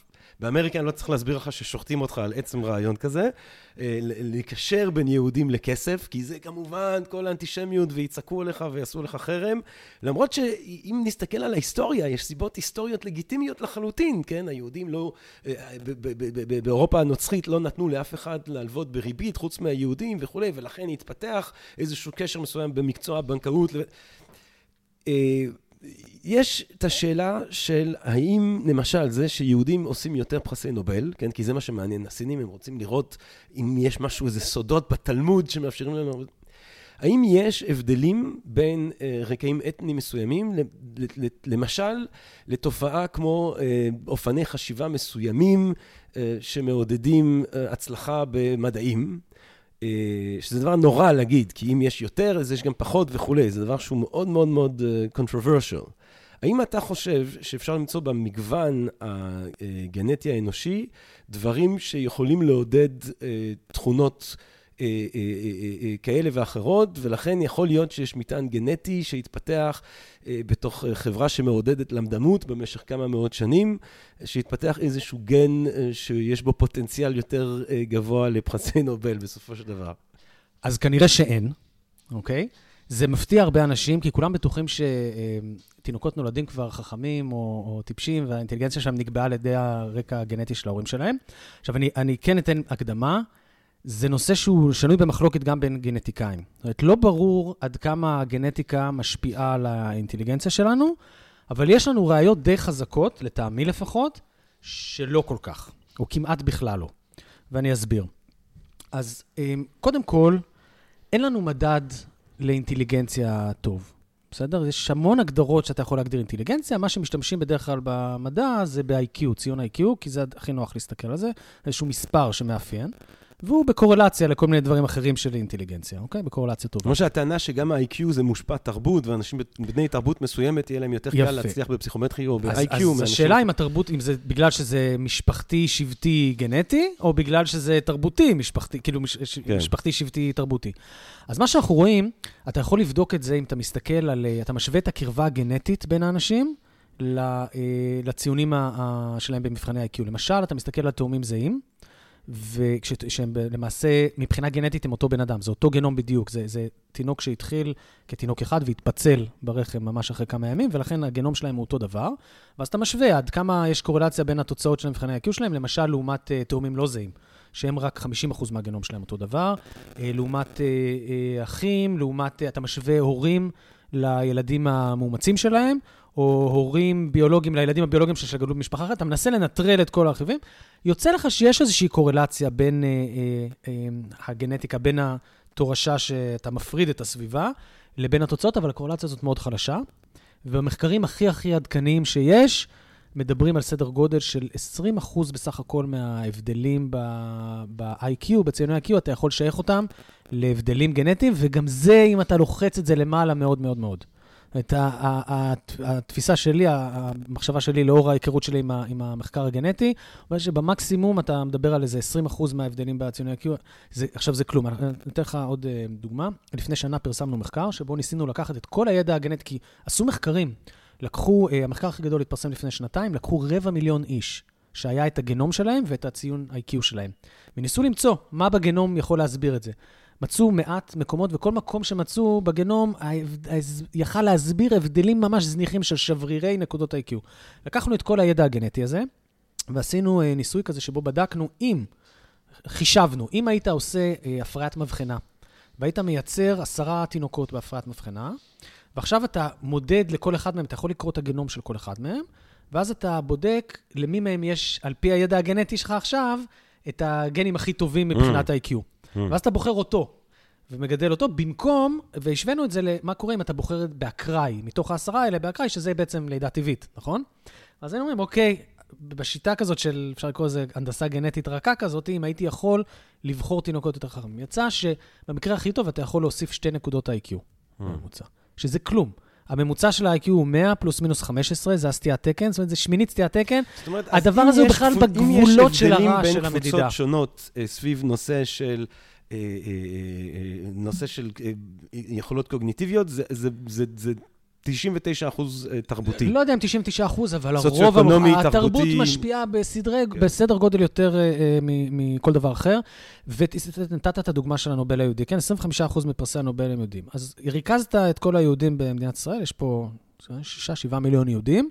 תסתכל על התוצאות של המבחני פיזה כי מחקנו ה... את התרבות שהיה לנו. לא, אבל אה, קודם כל, הבאנו לפה הרבה תרבות של למידה כן. ושל השכלה, והאוניברסיטאות פה מאוד מתקדמות, והפרסומים פה הם, כן. הם, הם מאוד מצליחים בכל העולם, אבל, פרסומים אקדמיים, אבל אתה, אתה מסתכל נגיד על התוצאות של אבל היהודים המבחני באמריקה פיזה. ובצרפת עושים הרבה יותר נובלים מהיהודים בישראל. אה, לא יודע את הסטטיסטיקה של זה, אני מניח שכן, אתה יודע, גם לא היה לנו הרבה זמן פה בישראל לעומת כן. הזמן ש- שיש להם מחר, אבל אה, אתה מסתכל נגיד על התוצאות של, של המבחנים הבינלאומיים של הילדים פה בישראל, אני לא רואה איזה משהו יוצא דופן. כן. אתה יודע מי מקבל את הציונים הכי טובים? החבר'ה במזרח אסיה.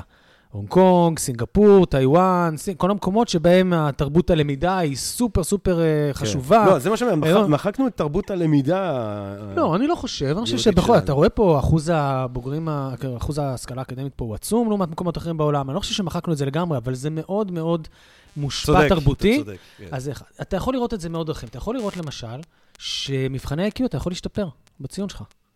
עכשיו, משהו שהוא נקבע, צבע העיניים שלך אתה לא יכול לשפר, נכון? אתה לא, אבל ברור שזה. לא ייגבה על ה- על ציון ה-IQ עצמו, אבל יש איזשהו טווח. הרעיון הוא שיש איזשהו טווח שבו... כן, אבל עצם זה שיש לך תכונה שאתה יכול להשפיע עליה כל כך חזק על ידי הכנה מראש ועל ידי היכרות של המבחן, זה, למשל פסיכולוגים, הם צריכים לשמור את המבחני ה-IQ בסוד, אסור להם סתם לחשוף למישהו מה יש במבחני ה-IQ, וזה חלק מהעניין, כי יודעים שאפשר להשתפר בזה. אתה יודע מה, אז דני, אני- אוהב את זה שאני יכול לשאול אותך שאלות שהן שנויות במחלוקת כאן.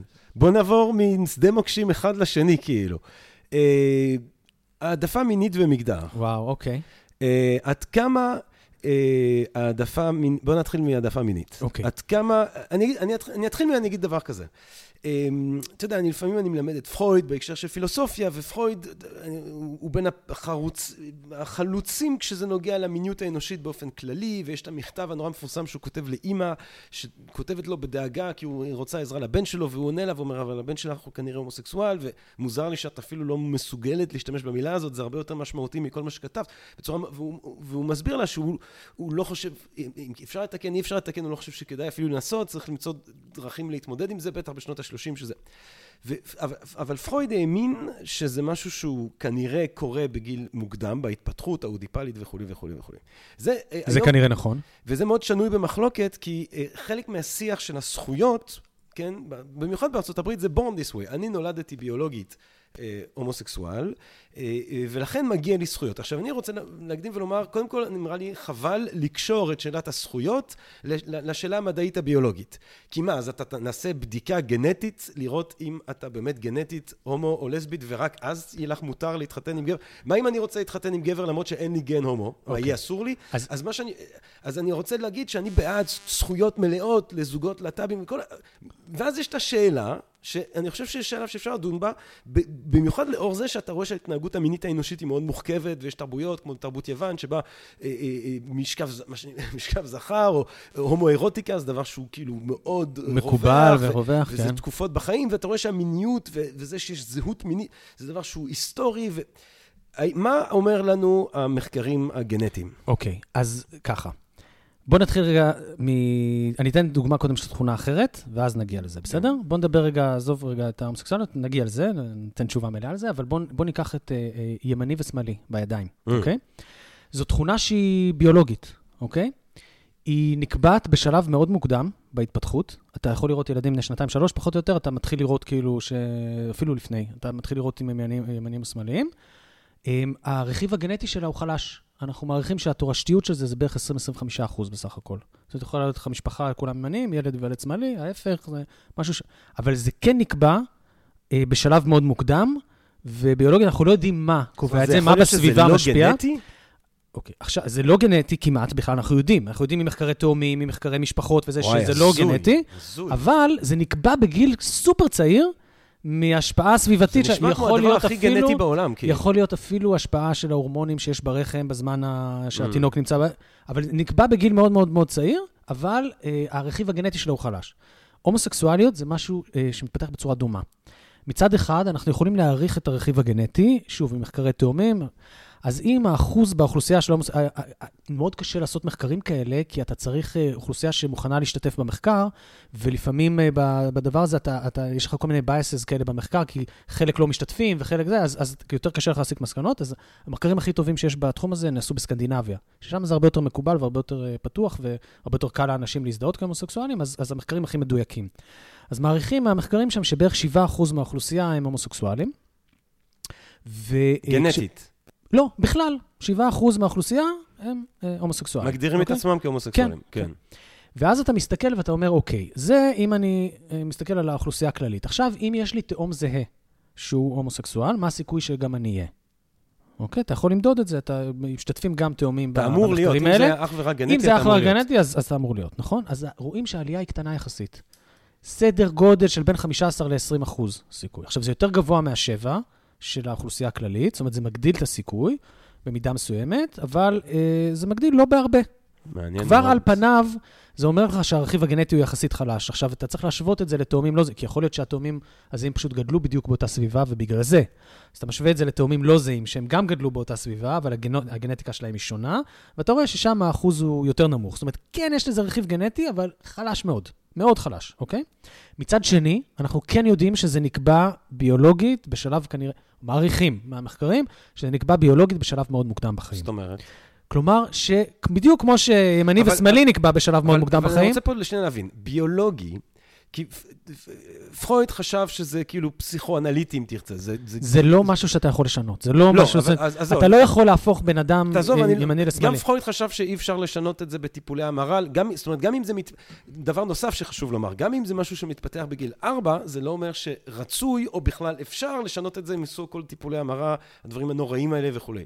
אבל כשאתה אומר זה נקבע ביולוגית בגיל מוקדם, למה אתה מתכוון? זה לא שלמשל, גנטי. אנחנו לא יודעים, זה לא, זה לא כתוב בתוכנית, אוקיי, אבל, אבל- למשל, אחת המחשבות זה שכשהתינוק נמצא ברחם, הוא מושפע מאוד מההורמונים שמופרשים מהאימא, ויכול להיות שזה ידחוף אה, אה, התפתחות מסוימת במוח אז אתה שתגרום מדבר על זה שזה להומוסקסואל. קורה כבר ברחם? יכול להיות שזה קורה כבר ברחם, יש תיאוריות אה, די מבוססות שזה שם קורה, יכול להיות שזה קורה ממש בשלבים הראשונים של וזה ההתפתחות. קורה לרחם לתאום אחד ולא לתאום השני? למשל, כן. זה- יכול לקרות כזה דבר. כן, אנחנו לא... שוב, פה התשובות הן הרבה יותר חלשות. אין לנו תשובות מבוססות לעניין הזה, אבל אנחנו כן יכולים להעריך שזו תופעה ביולוגית, לא משהו שמושפע מהסביבה, לא משהו... מהסביבה ברמה התרבותית של בני אדם, של איזה סרטים אתה רואה, זה, מה, איך זה נתפס באוכלוסייה. אנחנו רואים שבחברות הכי שמרניות, שמוציאות להורג הומואים, אתה רואה שהתופעה הזאת קיימת, ואפשר להעריך שזה באותם אחוזים בערך כמו במדינות הכי מתירניות. זה משהו שנקבע מוקדם, הוא נקבע כנראה אה, בצורה אה, ממש מובהקת ביולוגית, לא כהשפעה תרבותית, ואתה יכול לראות את זה גם אצל בעלי חיים. מאות סוגים אה, של בעלי חיים שאתה רואה בהם התנהגות הומוסקסואלית, בוודאי זה לא נקבע שם בצורה תרבותית, אבל זה נקבע בשלב מוקדם, זה נקבע ביולוגית, ואין סיכוי אחר כך, אה, אין, אין, אין טעם לנסות לשנות את זה, כל מי ש, שחושב שזה אפשרי. וזה חלק מהמגוון הביולוגי הנהדר ש, ש, שקיים. אנחנו, אה, ואז גם שאלת המגדר, שהיא גם שאלה ש- מעניינת, שנפתחה בצורות...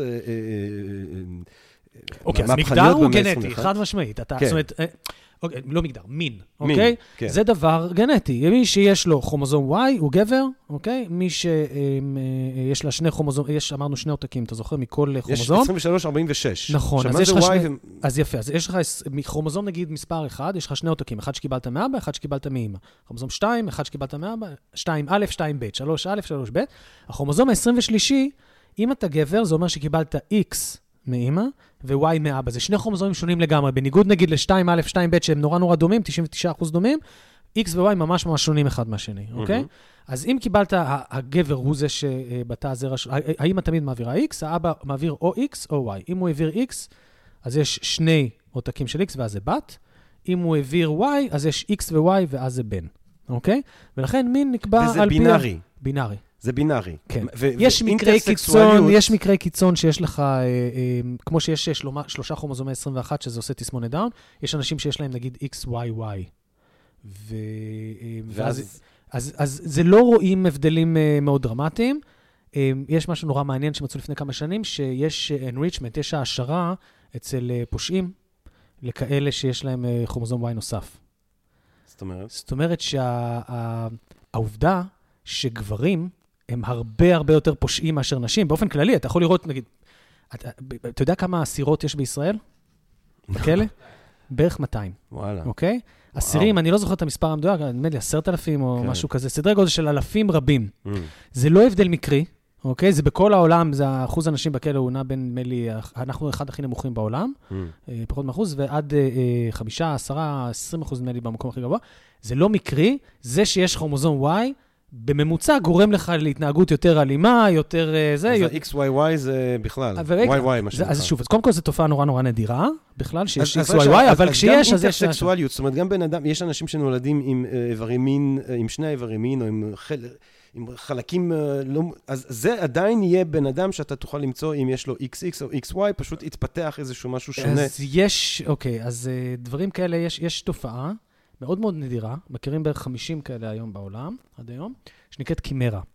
וזה בן אדם שיש לו לא עותק אחד, לא שני עותקים של הגנום, כאילו אחד מאבא, אחד מאמא, יש לו ארבעה. Mm. איך זה קורה? אמ, זה התפתחו, ההתפתחות מתחילה, אמ, שני תאומים לא זהים, שמתחילים לגדול ברחם באותו זמן, ובשלב נורא נורא, תאומים לא זהים זה בעצם שתי ביציות, שפגשו שני, פשוט uh, במחזור, במקום שהאישה תשחרר ביצית אחת, היא משחררת שניים, מגיעים שני תאי זרע, מפרים אותם, ומתחילים להתפתח שני התאומים. בשלב נורא נורא מוקדם, ממש יום-יומיים, מתאחים התאים האלה, Mm. ואז נוצר מזה בעצם גוף אחד, ומתפתח בן אדם אחד, Mm. אבל חלק מהתאים שלו, הם מגיעים, הם בעצם, המקור שלהם זה עובר אחד, וחלק אחר וואי, זה העובר. האחר. עכשיו, אם שני התאומים הלא זהים האלה היו מאותו מין, למשל אה, בת, בת ובת, אז תתפתח אישה, והיא לא תדע בכלל, שהיא בעצם שני אנשים שונים מאוחים בתוך, מאוחדים בתוך אותו בן אדם. לפני כמה שנים היה מקרה נורא מעניין בארצות הברית, אה, אישה שהיו לה אה, שלוש, שני ילדים, נדמה לי, ו... שלושה ילדים, סליחה, והיא הגישה בקשה לקבל איזושהי קצבה. ואז אה, הם אמרו לה, היא צריכה להוכיח את ה... שבאמת הילדים האלה שלה, ועשו לה בדיקת DNA וגילו שהיא לא האימא של הילדים. היא אמרה, תשמעו, זה לא יכול להיות, אני, אני ילדתי אותם, אני יודעת שאני האימא שלהם. אז אה, אמרו, טוב, זה לא יכול להיות, זה לא זה, ואז אה, ממש התחילו, להש... כבר התחילו הליך של להאשים אותה בהונאה.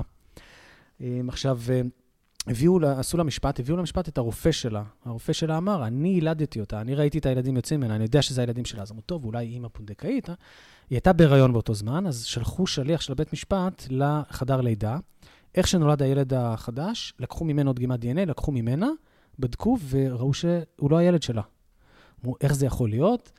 ואז, אחרי כמה חודשים, מישהו הבין, דרך איזשהו מקרה אחר דומה שקרה, שהבינו דרכו מה קרה, שבעצם היא קימרה כזאת. כשהיא התחילה להתפתח, היא בעצם הייתה שתי תאומות לא זהות, הם התאחו, ואז חלק מהתאים בגוף שלה, למשל תאי הביצית שלה, באו מעובר אחד, מעוברית אחת. חלק אחר של התאים שלה, למשל תאי הדם שלה, או התאים ש, שמסתובבים בתאי העור שב- בלחי הפנימית, ש, שלוקחים דגימת DNA מרוק או מזה, אותם מוצאים, התפתחו מהעוברית השנייה. ואז הילדים נולדו מהביציות בעצם, והבדיקת DNA שעשו לה הייתה ממקום אחר בגוף, מהתאי. דם. אז ראו כאילו אי התאמה ביניהם, וחשבו ש... אז כשזה תאומים, ואז הבינו ושחררו אותה, והסוף היה טוב שם. עכשיו, כשזה תאומים לא זהים, לא מאותו מין, יכולים להיות לך כל מיני תופעות כאלה, כמו שאתה תיארת, שלמשל, אה, פתאום חלק מהתאים הם תאי מין, הם תאים אה, זכריים, ואז אתה רואה איברי מין זכריים, עם גם איברי מין כי בעצם. הבן אדם הוא XXXXY, או... כן, יש, יש, יש פשוט, זה שני אנשים באותו בן אדם. אה, אז, מטורף. אז אתה יכול לראות, אתה יודע, יש עוד אז- תופעות אז- ביולוגיות אבל שיכולות לגרום לדבר כזה. אני רוצה לשאול אותך עוד אבל, משהו אבל לגבי זה מין. ביולוגי, כן. אה, אז אם, אז הבת XX בן XY. נכון. עכשיו, האם אה, המין שלנו, האם, זאת אומרת ככה, האם, האם יש הבדלים בכרומוזונים אחרים? זאת אומרת, אנחנו מדברים על הכרומוזון ה-23. האם בין אה, אה, זכר לנקבה יש גם הבדלים בכרומוזונים האחרים, לא. או רק בכרומוזון ה-23? לא, אין הבדלים. אמ, החומר הגנטי בעצם, תחשוב, החומר הגנטי ש, שלי ושל אחותי נגיד, אז, אז שלי הגיע משני ההורים שלי וגם של אחותי הגיע משני ההורים שלי. למה אני שואל אותך? כי השאלה של uh, טראנס, uh, uh, uh, מי זכר לנקבה, מי נקבה לזכר, זאת אומרת, בן אדם שמרגיש שהמגדר שלו לא תואם את המין שזיהו uh, אותו בו או בה בלידה, uh, זה לא תופעה שיש לה איזשהו פוטפרינט גנטי. אנחנו לא יודעים. התשובה היא שאנחנו לא יודעים. יכול להיות שזה איזשהו משהו בגנום, יכול להיות שזה... אני, אם אני צריך לנחש, זה משהו בהתפתחות של המוח שלנו. שוב, מגיל מאוד צעיר כן. כנראה אה, אה, שקורה. וה, ואנחנו, והתשובה האמיתית היא שאנחנו לא יודעים, אה, אבל אה, אם אני צריך לנחש, שוב, זה משהו שהוא... המוח שלנו הוא כל כך מורכב. הזיכרונות, אתה יודע, והמחשבות נקבעים על ידי הקשרים בין התאים שלנו במוח.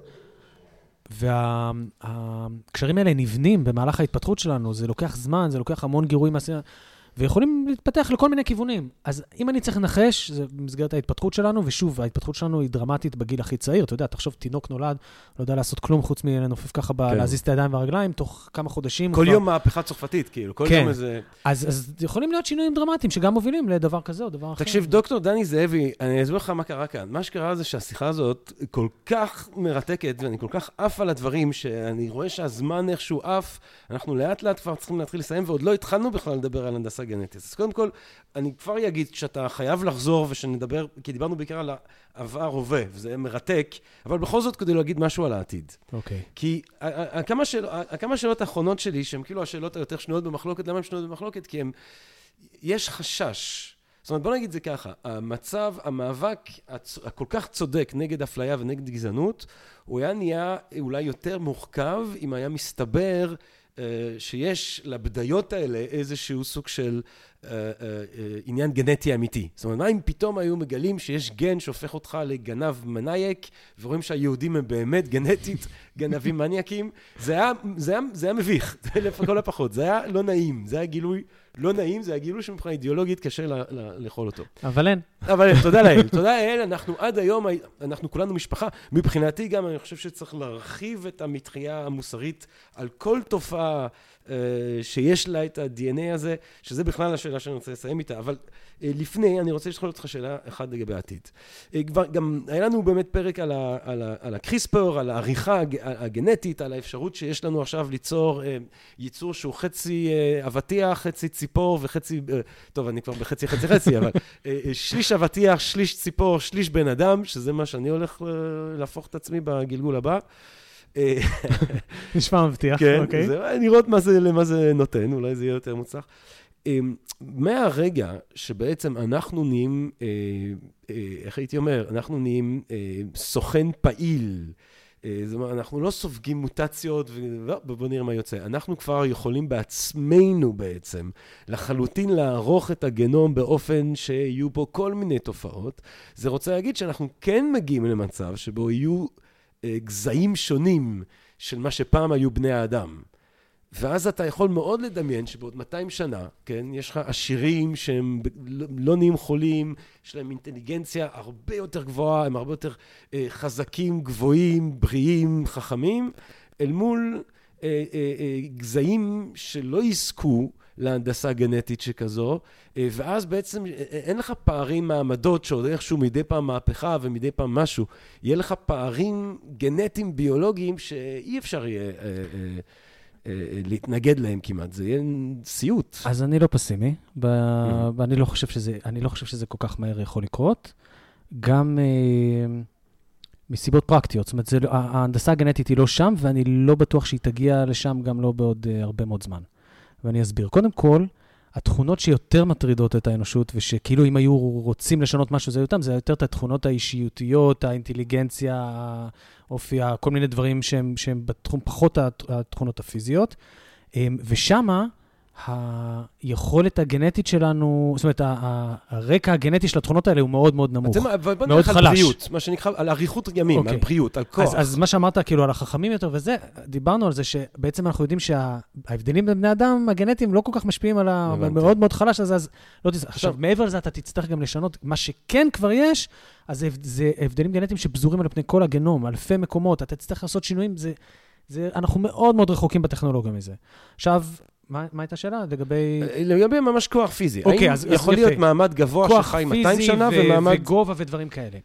אז אה, אתן לך דוגמה מכוח פיזי, אוקיי? או- אורך, אריכות חיים, שנראה לי זה דבר עיקרי, כאילו. אמ, אריכות חיים, אנחנו לא מכירים אה, הרבה מקומות בגנום שמשפיעים על זה, לא הצליחו למצוא, עשו כל מיני מחקרים על סנטנריאנס, מה שנקרא, כאילו על כאלה שעברו את גיל 100 וזה.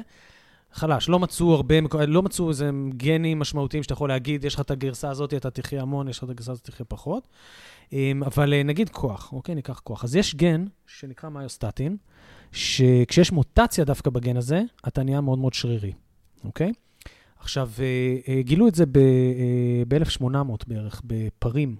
יש פר שנקרא פר בלגי כחול. כן, הבלגי הכחול, בטח. כן, פר שרירי, כאילו, אתה רואה כן. את התמונות שלו, זה, זה מדהים. גילו את זה מאז בכלבים. את הגן עצמו שעושה את זה גילו בעכברים ב-97, ויש את זה בכל, כולל בבני אדם. עכשיו, כש... אה, לפני כמה שנים, עכשיו, בני אדם שנולדים בעצם עם מוטציה בגן הזאת, נולדים מאוד מאוד שריריים, לא צריכים ללכת לחדר כושר. מה שקורה זה שהגן הזה, כשהוא פעיל, הוא עושה ברקס בעצם לשרירים, לפיתוח השרירים, כי אתה רוצה לפתח את השרירים רק כשאתה עשית איזשהו מאמץ, נגיד בחדר כושר, הגוף שלך מרגיש שאין לו מספיק שרירים בשביל המאמץ הזה, אז, אז הוא מפתח, כאילו הברקס הזה יוצא קצת, ואז אתה מפתח את השריר. עכשיו, למי שיש מוטציה בברקס, הוא בעצם מפתח שרירים כבר מהרחם, הוא נולד מאוד שרירי וממשיך לפתח שרירים. לפני כמה שנים, בגרמניה נכנסה אישה אה, בת בערך 60 לאיזושהי מרפאה, עם אה, בעיות אה, קשות מאוד בשרירים שלה, כאלה קשות שהיא לא הצליחה להרים את הראש, מה, הסנטר שלה דבוק כאילו לחזה למטה, והיא לא מצליחה להרים את הראש מרוב שיש לה בעיות בשרירים. בדקו אותה, ועכשיו זה היה מאוד מוזר, כי בצעירותה הייתה ספורטאית אה, ברמה אולימפית. כשבדקו אותה, ראו שיש לה את המוטציה הזאת. Mm. זאת אומרת, ברור שהמוטציה, עכשיו אנחנו מבינים גם את המנגנון, היה אצלה דלדול בעצם, דילול של כל התאי גזע שהופכים לתאי שריר, היא ניצלה את כל הזה, הפכה את זה לשרירים בגיל מאוד צעיר, והגיעה לגיל יחסית עדיין צעיר, 60, בסדר גודל, ובעצם נכנסה לבעיות מאוד מאוד קשות. גם שינויים גנטיים כאלה, שלכאורה היית עושה והיית, וואו, הילד היה נולד שרירי וספורטאי מצטיין וזה, יכולות ליצור אחר כך תופעות לוואי איומות ונוראות. המין האנושי, הממוצע, הוא כנראה האופטימלי מעניין. לחיים, כאילו, כמו שהם כרגע בסביבה שלנו. מעניין. אם אתה גבוה מדי, אז אה, אתה יודע, אם עכשיו פתאום אה, יהיה איזושהי סביבה של אה, כולם אה, חוזר, חוזרים לתקופת ימי הביניים וכולם ברברים ונלחמים אחד נגד השני, אז להיות גבוה וחזק זה, זה מאוד טוב, ואז הגבוהים יותר ישרדו והאנושות תגווע קצת. אם עכשיו יש תקופה של רעב, אז דווקא הנמוכים יותר שורדים יותר טוב וצריכים פחות... אז, ה, בכל תקופה בהיסטוריה, על פי תנאי הסביבה, הפחות או יותר מה שממוצע הוא האופטימלי לזה, ויש לך את השוליים של אלה שהם יותר אה, גבוהים, יותר חזקים, יותר נמוכים, יותר חש... אבל, אבל בגדול, אני לא הייתי ממליץ להתרחק מה, מהאנושות ולנסות לייצר כל מיני דברים כאלה, כי כמעט בהכרח זה יביא לך לכל מיני תוצאות לא רצויות שלא חשבת עליהן לפני. לכן אני לא חושב ש... שילכו לכיוונים האלה. פרקטית, חלק גדול מהתכונות האלה הן בכלל לא גנטיות, ולכן אין מה לשנות. אלה שכן גנטיות, גם הטכניקה של לשנות היא מאוד רחוקה מיישום אה, אמיתי. אתה תצטרך לשנות המון המון מקומות בגנום, כל שינוי כזה גורר אחריו שינויים בלתי רצויים, אתה, זה ריאקציות כימיות, אתה לא יכול, אין שום דבר היום שיודעים לעשות, ש, לעשות רק את השינוי באות הזאת וזהו. משתנים עוד הרבה דברים ליד. אתה יכול לעשות נזקים נוראים גם שמה. ואתה גם לא יודע איך כל שינוי כזה ישפיע על הרקע הגנטי הספציפי של הבן אדם שאתה, אז בגלל שאנחנו מאוד שונים אחד מהשני, אתה תעשה את אותה מוטציה לתינוק אחד ואותה מוטציה לתינוק אחר, וזה יכול להיות השפעה לגמרי שונה. אז אנחנו לדעתי מאוד רחוקים משם, ואני בספק אם זה בכלל יקרה פעם. שאלה אחרונה, אה, לחזור בעצם ל-DNA כאל קוד החיים. שבעצם, אם, אתה יודע, אם, אם, אם נחשוב את הקיום, את תופעת הקיום דרך אה, הנקודת מבט המשונה הזאת משהו לנו, הזרה הזאת לנו משהו, של DNA, של איזשהו מידע בעצם, שמבקש להכפיל את עצמו אל תוך היקום. אה, האם אתה חושב שאנחנו בני אדם, זאת אומרת, בוא נגיד את זה ככה, ה-DNA הזה מתחיל מכמה תאים באוקיינוס, ואז מתפתח לכל זני החיים ולעצים ולדגים ולנו. האם אנחנו בני אדם, אה, אה, זה איזושהי תחנה אחרונה בינתיים, או, או כשאנחנו מדברים על שלבים נוספים בהתפתחות של תופעת החיים, אנחנו נצליח לקחת, או המידע הזה דרכנו יגיע ל, אני יודע מה, אה, תופעות שאנחנו נברא אותן.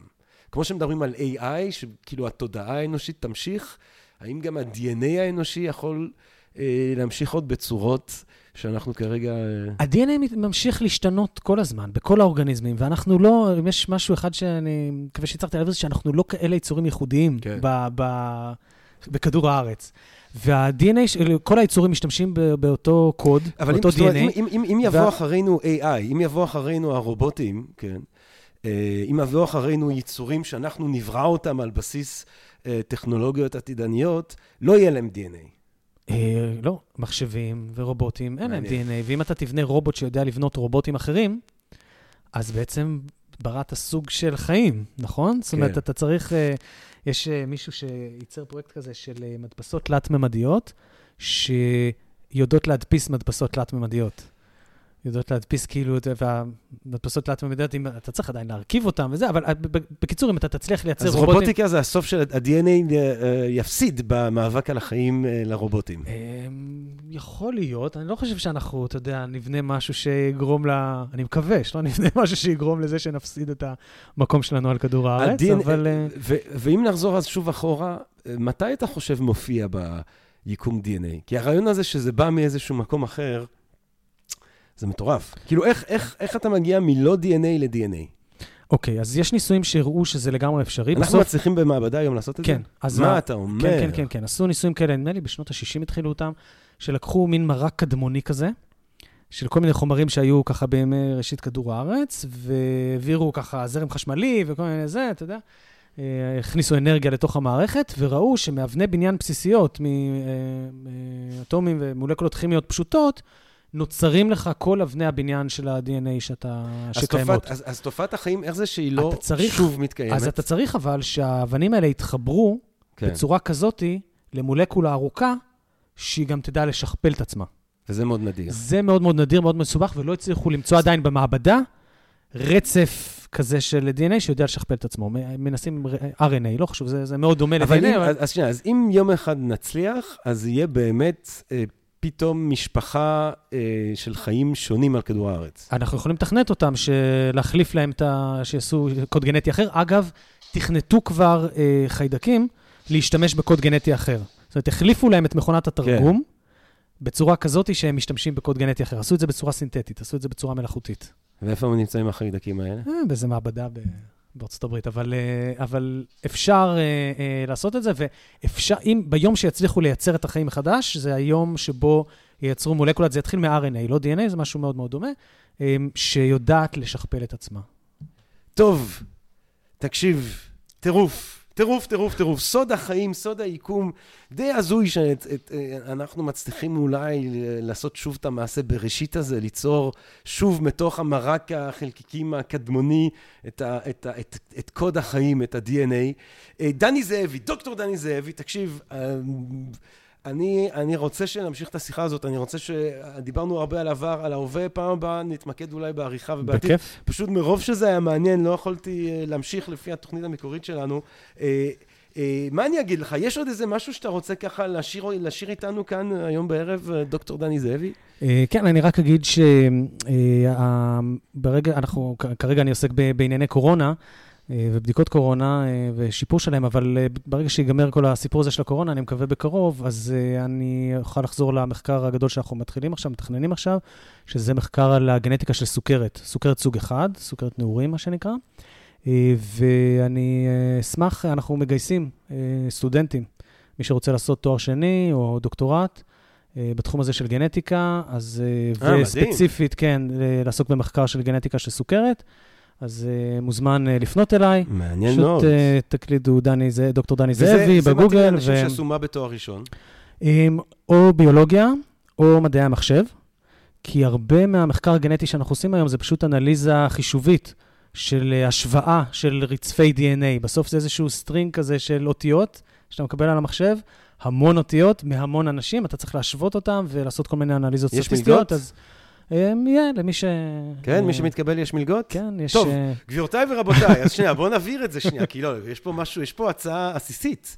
אה, דוקטור דני זאבי ממש מביא פה קול קורא למי ש... זה, זה, זה ב, אה, אה, אה, במכללה האקדמית הדסה בירושלים. ובשיתוף עם עוד אוניברסיטאות. ואז בעצם, אם מישהו עשה כאן, כי יש לו, הקהל שלנו זה קהל שדווקא זה יכול מאוד להתאים לו. יש מישהו שעשה פה תואר ראשון בביולוגיה, שעשה תואר ראשון במדעי המחשב. מדעי המחשב, רוצה לעשות תואר שני או דוקטורט. תואר שני או דוקטורט בגנטיקה. או אפילו, כן, מעניין אותו סתם להצטרף למעבדה ולעשות מחקר, בתנאי שיש לו את ההשכלה והיכולות המתאימות. איך הוא יוצר איתך קשר? להקליט פשוט דוקטור דני זאבי בגוגל, הגיע לדף, נגיד הדף שאני מעביר הרצאות דרכו, אז יש שם את האימייל שלי, או...